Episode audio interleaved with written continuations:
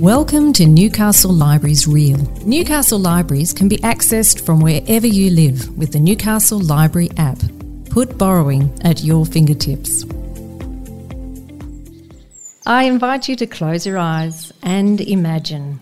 Imagine that there are no buildings, no roads, no cars, just the trees, plants, animals, and the very first storytellers of this land, the Awabakal and Worimi people. I acknowledge them as the traditional custodians of this beautiful land in which we live.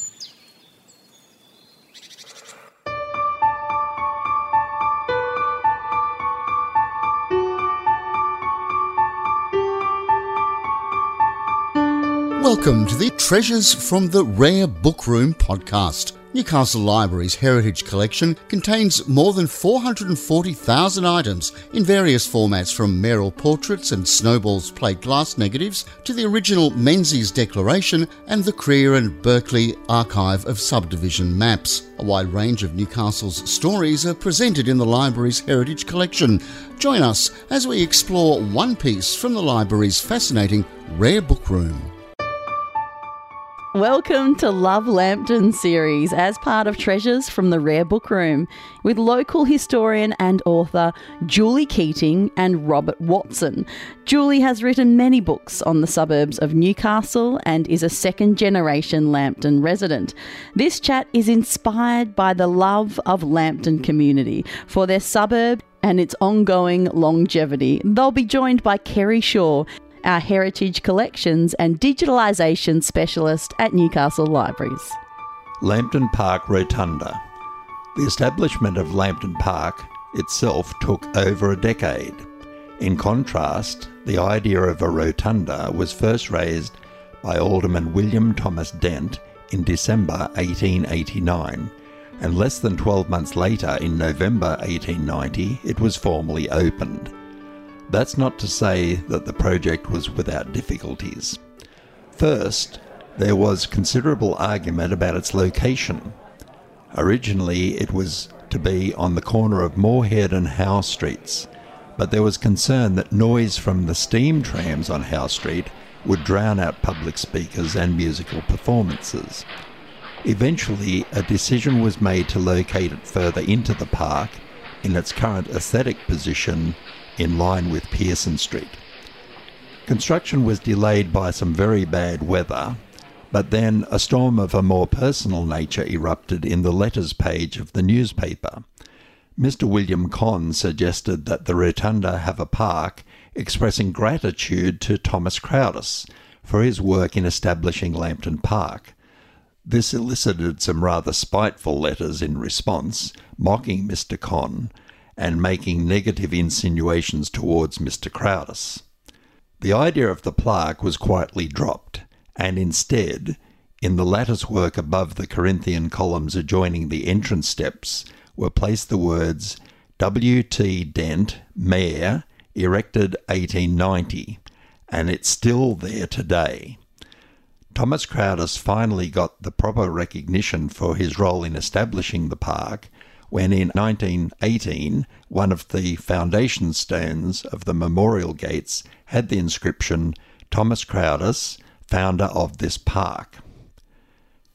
At a final cost of £361, construction of the rotunda was completed by the contractor Timothy Boyle in September 1890. However, it was decided to postpone the formal opening until an ongoing miners' strike was resolved, when the populace would be in a more festive mood. With the miners' dispute eventually settled, the rotunda was officially opened on Saturday, 29th of November 1890, by Mr. Brunker, the Minister for Lands. The ceremony included a brass band performance and a demonstration of Northumbrian sword dancing to celebrate this handsome addition to the park.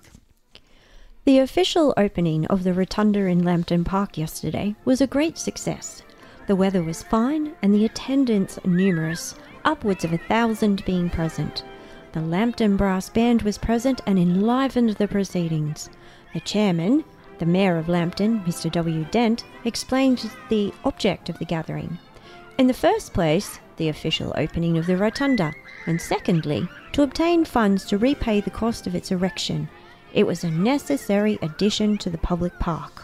When there were industrial disputes, Lambton was a convenient meeting place for miners from various collieries to discuss industrial action. With a tram stop close by, miners could easily get to the site, and the rotunda became a useful platform for union speakers. As expected, the rotunda was the setting for various musical events. On Friday night, a large crowd visited the park for the purpose of listening to the music rendered by the famous 4th Regiment Band. The rotunda was splendidly lit with the electric light, and shortly after seven o'clock the band struck up, under the conductorship of their well known and able leader, Mr. Barkle. Seven pieces were played, consisting of marches and a set of quadrilles, and the latter piece has hardly commenced before two sets were formed and enjoyed themselves thoroughly by dancing to it on the green. The weather was exceedingly fine, and everything tended to favour the enjoyment of the public, who were delighted with the music. Arthur Lindley Payne. A.L. Payne was born at Lindley Park, a property in the Millers Forest area, around 1850. His family moved to Waratah in the 1860s, where the teenage Arthur was employed by Donald McMichael, a butcher. Arthur's skill and reliability were so evident that he was soon appointed to manage the business. In 1870, at just 20 years of age, Arthur Payne purchased a butchering business in Regent Street, New Lambton, and later that year opened another shop in Elder Street, Lambton. Thus began a family business that maintained a continuous association with the area until 1993, a total of 123 years. Payne's efforts were not only directed towards commerce, he served as an alderman on Lambton Council for 19 years and was four times elected mayor. He also became renowned for his expertise in herbal medicines. Mr. Payne carried on a butchering business successfully for many years, but he was better and far wider known as a skilled adviser in cases of sickness and chronic complaints. He was so successful in the treatment of all kinds of human ailments and diseases that patients came to him from almost all parts of the Commonwealth, including Queensland and Tasmania. One of the enduring legacies of Arthur Payne is Le Chalet, the elegant house he had built in Elder Street, Lambton in the early 1900s. At the rear of this property Arthur Payne erected stables and a buggy house, as he was an avid horseman. He maintained a lifelong interest in the sport of show jumping and won a number of competitions across New South Wales with horses he had personally trained. Mr. Payne's first high jumper, a mare called Melba, did not have one good point as far as conformation was concerned, but proved a good jumper. These horses, together with Auburn, a chestnut gelding, and Brackwell, a black horse, formed the family show team. Shortly before he died, Mr. Payne paid good money for Landlock, a high jumper, and after preparing him, sent him for a ladies' high jump at Brisbane Show. After doing a warm up around the ring, his rider dismounted to arrange the number cloth on him. As she did so, Landlock sat down on his tail and died. Mr. Payne's philosophical comment was, If it's got to be, it will be. Around 1914, the Lambton butchery business moved to the opposite side of Elder Street, and Arthur handed over management to his sons Albert, Leslie, and Harold. There is still a butcher shop on this site today, but in 1993 the longest running business in Lambton ceased when the business was sold. After a short illness, A.L. Payne died at his residence in Elder Street, Lambton in June 1915. His funeral cortege travelling from Lambton to Sandgate Cemetery was reported as one of the largest that ever left Lambton. The size of the gathering being a fine tribute of respect and esteem in which the deceased gentleman was held. Entertainment venues. Lambton had a large number of different halls, theatres, and entertainment venues over the years. Some of the halls were associated with hotels, and often the hall was named after the hotelier at the time. Consequently, the same hall could be referred to by many different names over the years. In the 1880s, roller skating was wildly popular, and in August 1888, Nathaniel Elliott opened the Criterion skating rink in Morehead Street. As well as skating, the building was used for social and community events, including the banquet to celebrate the opening of the electric light scheme in 1890. The skating craze soon waned, and Elliott installed a stage and reopened his rink as the Star Theatre in May 1892. Mr. Elliott, the proprietor of the Criterion skating rink, has decided to make a change in his building, which deserves special mention. A stage has been fitted up with the necessary appliances added. Also, the floor covered with commodious forms and additional electric lamps have been arranged suitably, which gives the building quite a changed and taking appearance. It now bears the name of the Star Theatre. For the next nine years, the theatre was regularly used for dramas, concerts, political meetings, exhibitions, and lectures. From 1901, it fell into disuse, and by 1906 was described as dilapidated. And Lambton Council called for the owner to make repairs. The theatre was demolished, and a new building, the Victoria Hall, was erected in 1909. For the next year, there are a few references to this hall, and a final mention is made in July 1910. What happened to this hall is unknown. As is often the case in researching local history, as one mystery is solved, another one rises in its place. Two years later, in May 1911, the proprietor of the Northumberland Hotel, George Smith, invited tenders for the erection and completion of a large brick building in Morehead Street. His hall opened in December 1911 as the Coronation Hall in honour of King George V.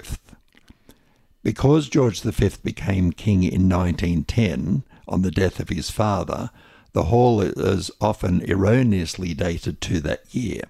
However, the coronation ceremony took place the following year, on the 22nd of June 1911.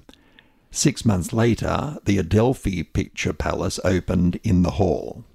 The Coronation Hall, Lambton, near tram terminus, will shortly be opened as the Adelphia Picture Palace under the direction of the Messrs. A. F. Ralph and Son. There will be seating for 600 to 700 persons. Provision is also made to enable a large picture to be produced by a powerful electric plant and cinematograph. In the 1920s, roller skating had a resurgence, and the hall was briefly known as the Coronation Skating Rink and the Lambton Skating Rink. By the end of that decade, the roller skating craze had diminished and there are no more references to the hall being used for this purpose. Coronation Hall was once again destined to be a picture theatre, and in 1938 renovations were undertaken, which included the addition of a dress circle. The interior was decorated in what was described as Art Deco modern style, and the owner, Frank Edwards, wanted to install a fancy neon sign.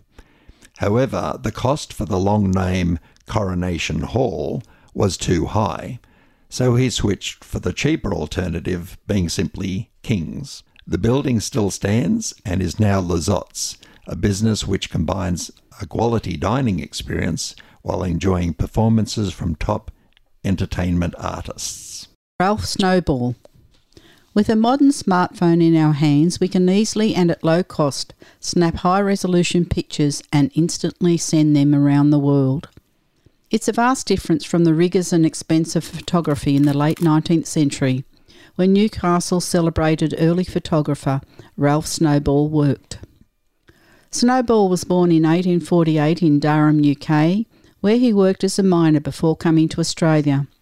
He settled in New Lambton around 1879 to work at the Lambton Colliery. An accident meant he could no longer continue in mining and he took up photography in 1885. He established a studio at his home in Clarence Road where his work included portraits and visiting cards.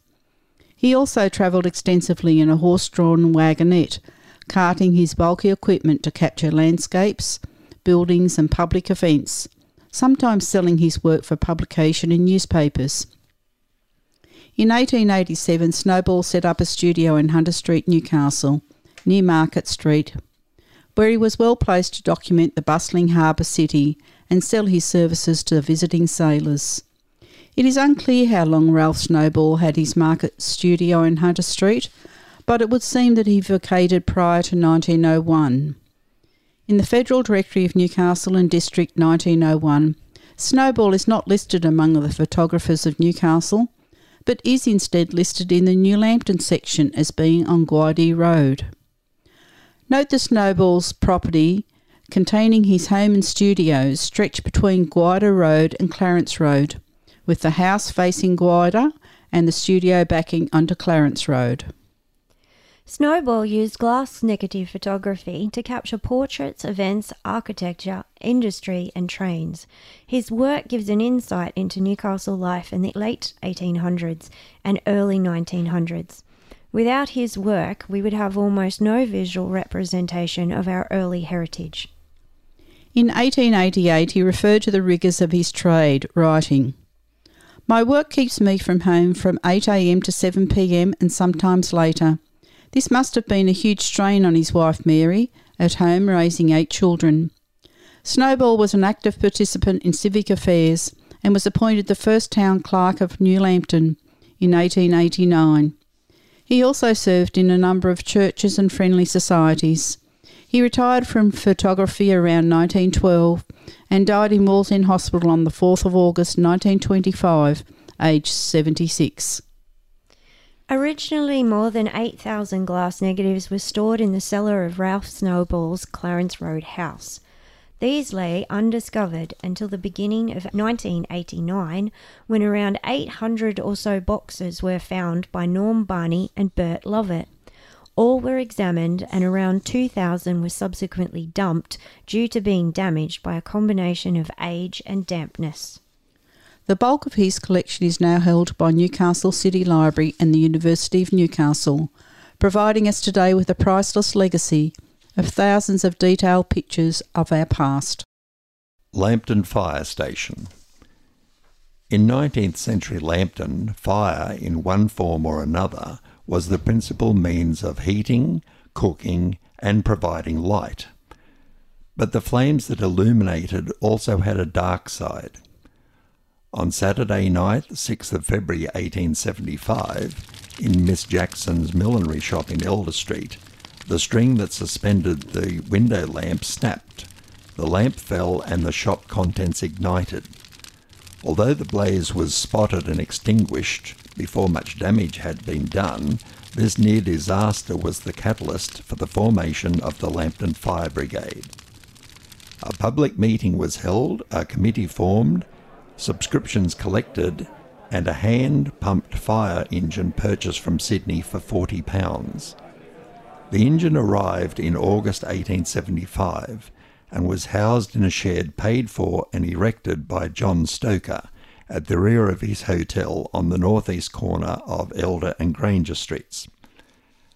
After some period of practice, the engine and crew were first put to the test fighting a fire at the Cooperative Colliery in Wallsend in January 1876. With the population continuing to grow over the next decade, the brigade decided the original engine was no longer large enough to service the town's needs. They decided to get a larger one, which they had succeeded in doing, and were now about to name the Fire Queen.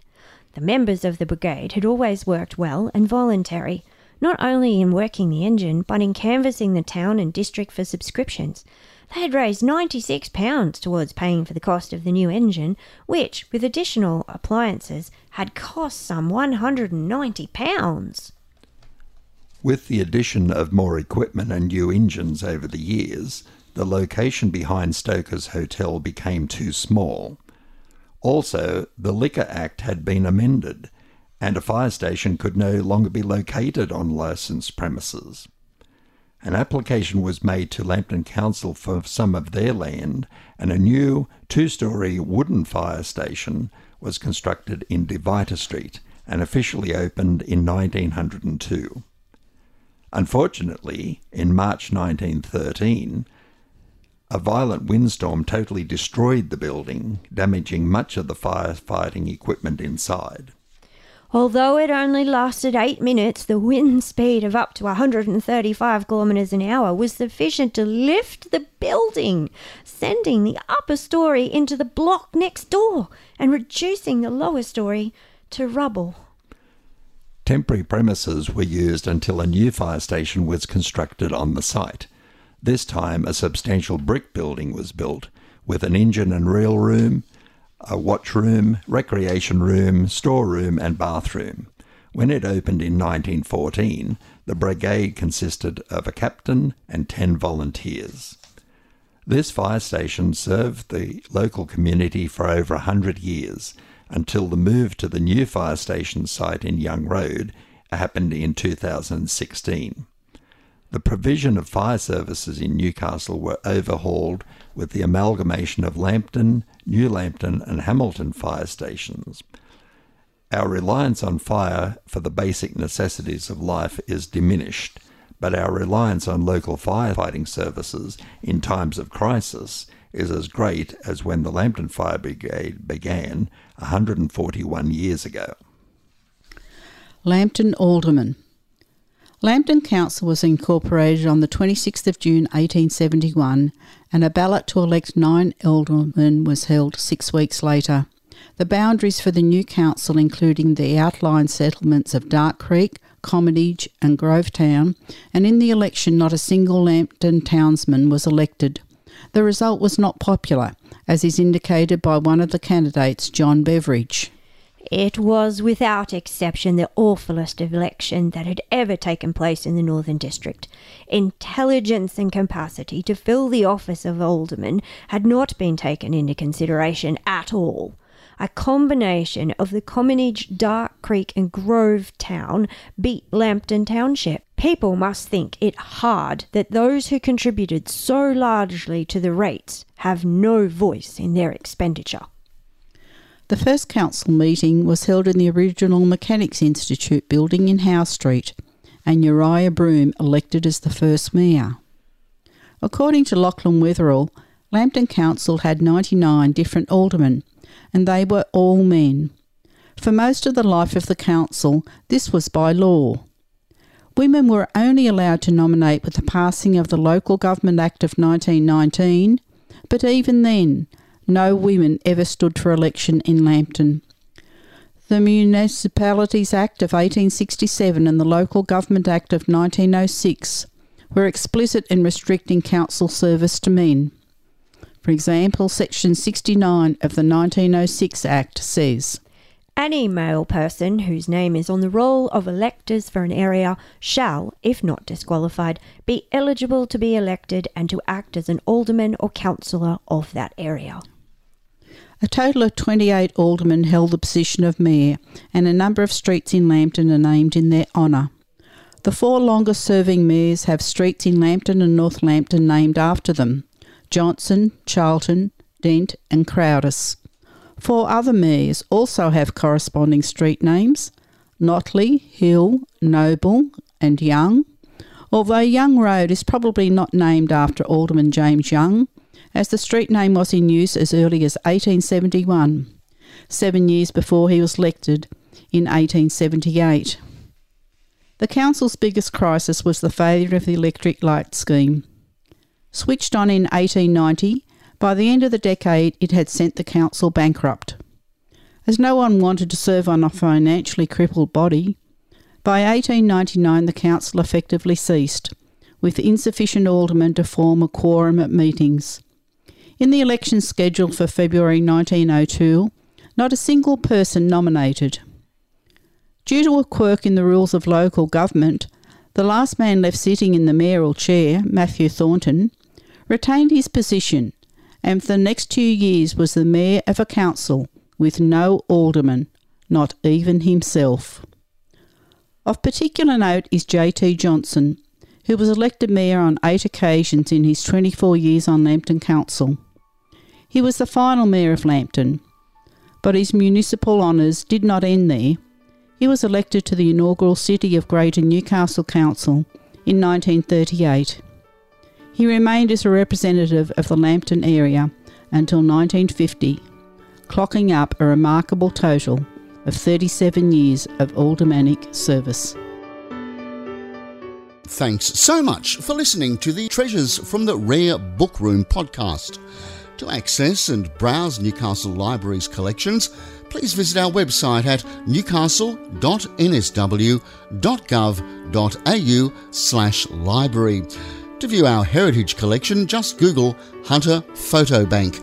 The online collection is constantly being added to as items are digitised and loaded, so be sure to visit often. This has been a Newcastle Libraries Real production.